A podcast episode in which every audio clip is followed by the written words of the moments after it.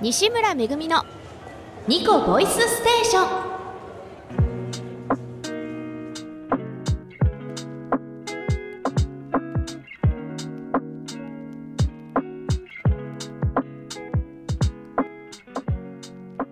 改めましてこんばんは。パーソナリティの西村めぐみです。ニコボイスステーションは固定観念にとらわれず自由に時に不自由を感じながらも生き生きと自分の人生を生きる。そんな大人たちの声から人生哲学を探求していく番組です。この番組はお一人の方を2週に分けて掘り下げご紹介していきます。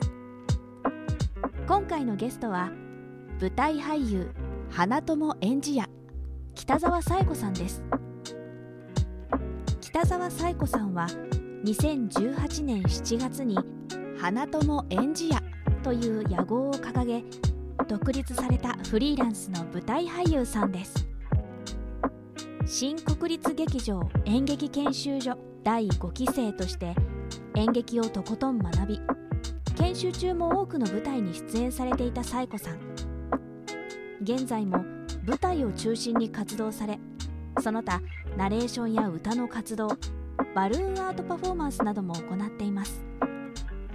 紗恵子さんは屋号花友演じ屋を掲げてから舞台に関わっていない日々はないのではないかというほど多くの作品に出演されていましたそんな活動的な紗恵子さんが対峙したコロナ禍活動的じゃないですか、まあ、そうしないとっていうところもあるけれども、うん。でも、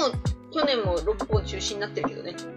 ねそうそれもう打ちのめされながらも続けつもうた立つ立ち向かい続けるっていうかうん。そうね。そう、でもなんか立つことにもすごい疑問を、その、ね、危ないところに、その、自分の大事な人たちを応援してくれてる人たちをその連れ出す。私が出るってことは、うん応援するよってやっぱ思ってくれちゃうことがすごく、あやった方それを、私が出ることで、あ危険にね、さらすっていうのはどうなんだろうってことは、毎回今も思うし、うん。ね、それはずっとこう悩んでる、この2年悩んでるところですな。そうだよねでも、どのパフォーマーたちも多分お互いにすごく、お多分同じようなことで悩んでいて、うん。活動した方がいいのかなっていうこともみんなそれぞれ悩んでて、それでも、やっぱりこれやってみよう、あれやってみようっていうことをこう、各々の動きを目にすると、こう、やっぱりやる価値があるのかなとか、その人から受けた刺激はきっと私ののお芝居を見たいと思ってくれてるお客さんも同じようなことを感じてくれるだろうなとか、やっぱり必要なんだなっていうことを、各々のその活動を見て、パフォーマーたち自身もそういう風に感じて、と動いてこう連鎖してるんだろうなと。コロナと共に生きる世界で舞台俳優として生きることへの葛藤。もちろん不安がないわけではない。それでも立ち続ける力は一体どこから湧いてくるのだろうか。いつからそのなんだろうし舞台に立ちたいって思ったとか覚えてる？あのね、もう、ちあの、記憶がある時には舞台に立ちたいと思ってました。えすごい。そう。母が宝塚が好きで、うん。これ私がう生まれて初めてこの世のこう映像的なイメージがあるっていうのも宝塚の舞台をお家のビデオで見てるっていう映像が初めての記憶で、うん。でもあそこに立つんだと思ってて幼稚園の文集みたいなやつも、うん。宝塚の男役トップスターになりたいみたいに書いてあってえー、私の中で進路変更があるとしたらミュージカルやりたいのか男役をやりたいのか女役をやりたいのか盾をやりたいのかストレートやりたいのかみたいなことでは私の中ではこまごま進路変更が実はあるんだけどうんうんうん。お大きく言えば舞台にずっと立ちたいのはもうずっとそうえー、すごい。もうなんか生まれ持ってなんだ。やりたかったんでしょうね。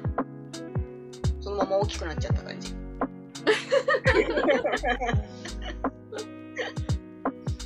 物心ついた頃からすごい。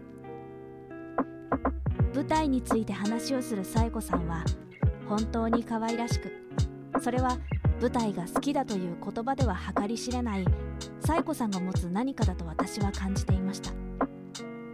ではその何かとは何なのだろうか？一つは舞台という創作の場に対するリスペクトだと思う。紗恵子さんの声からは自分自身が舞台に立つプロフェッショナルであるという誇りや責任を感じ決しておごり高ぶるような姿がない。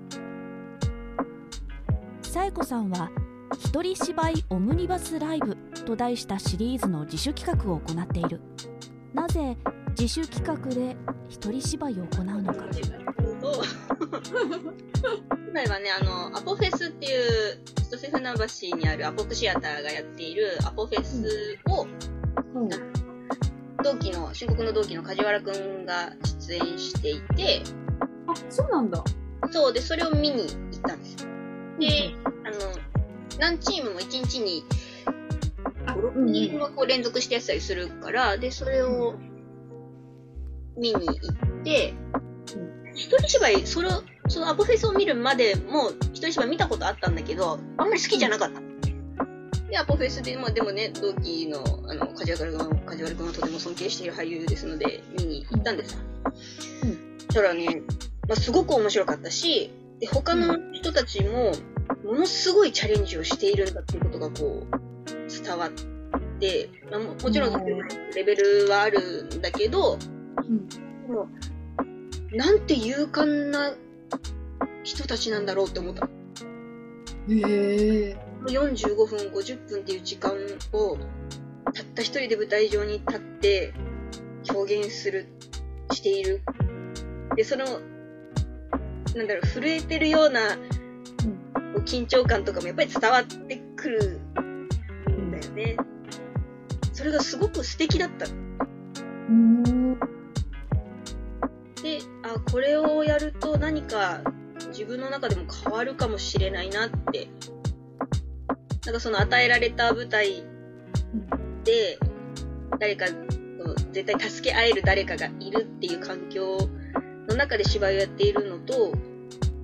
全くちょっと別ジャンルだけど、本当に一人でその時間をお客さんに届けるっていう時間を経験するということは、なんかすごい成長につながるんじゃないかなと思って、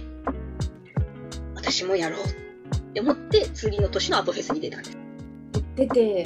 思うのはある。何かが変わるかなっていうのを思って出たってうんうん。言ってたじゃないですか。ものすごく怖い経験をしたし、うん。でもその、オフェスの、一緒には出ないんだけど、みんな一人でやってる。で、その人たちとも交流する時間があって、なのでその結結束力というか、うん。頑張ってるねっていう、そのな、なんだろう、結束力もすごく楽しかったし、一人で稽古を、特に私は演出も入れなくて、本当に稽古一人でやってたから、一人でやればやるほど誰かに見てほしいっていう気持ちがものすごい強まったんですよね。誰かに見てもらってることは決して当たり前じゃないんだと。うん。稽古場も普通は誰かいる空間でしかやったことなかったから、うん。うん。あ、なんかこんなに誰かに届けたいってこんなに思ってたんだとか、人に見てもらえるってことは全然当たり前なことじゃなくて、で、誰かがいてくれることで芝居はこんなに変わるっていうのを、その、場当たりで、スタッフさんと初めてそこで会って打ち合わせをして、うん場当たりするっていう時間があるんだけど、そのスタッフさんがいてくれるだけで、もうすごく幸せで、で、全然演技も私の中でこう起こるエネルギーも全然変わって、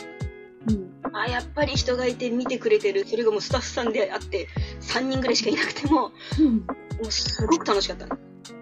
大興奮だった。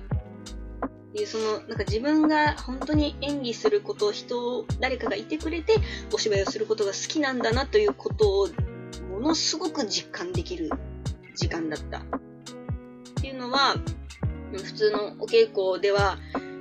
気づかなかったなってうん、確かに。なんだって思える幸せをうん味わったなと。一人なのに一人ではない子さんの言葉はいつだって感謝にあふれている。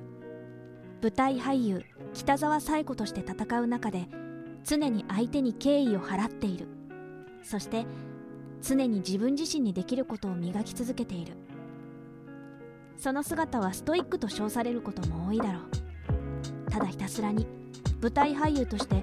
己の仕事を探し遂行し続ける。それはとてもかっこいい姿なのかもしれない。しかし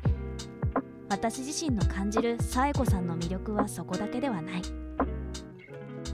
結構、さえこさん、あの、だから私が見てるさえこさんなんですけど、こうバリバリ仕事しますみたいなうん。役が多いなって思ってるんですよね。だから、だからその役だけを見てるとすごいストイックな人なんだろうなってめっちゃ思ってて、でも喋るといやもちろん役に対してはすごいストイックだなっていうのは変わらないんですけど喋ると全然可愛らしいから。そういうとこそういうとこ。どんな会話も全て舞台芝居パフォーマンスにたどり着く。常に舞台で生きるということがどういうことなのかと問い続け舞台を愛し抜く。そんな紗恵子さんの声からはストイックはもちろんだけれどどこかチャーミングで舞台に恋をし続ける一人の女の子を私に思い描かせてくれるのだ。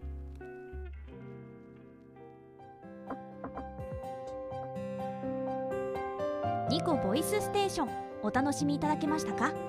舞台俳優花友エンジや北沢紗恵子さん。紗恵子さんは現在11月4日木曜日から6日日曜日にかけて調布市仙川劇場で一般社団法人グランツプロデュースリーディング公演「正直私は立派な軍国少年でした」青い空と M 少年こちらの公演を控えています。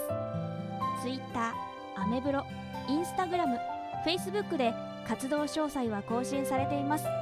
気になった方はぜひチェックしてみてくださいね。番組へのお便りもお待ちしております。詳しくはラジオフチューズさんのホームページへアクセスしてみてください。Twitter でもメッセージお待ちしております。ハッシュタグニコボイステーション。カタカナでニコボイステーションでつぶやいていただきますとチェックいたします。どうぞよろしくお願いします。次週のゲストは引き続き舞台俳優花友エンジや北沢紗恵子さん。一体紗恵子さんはその役者ならではの視点で自分自身をどう分析してきたのでしょうか。お楽しみに。それでは今夜はこの辺で。パーソナリティは西村めぐみでした。バイバイ。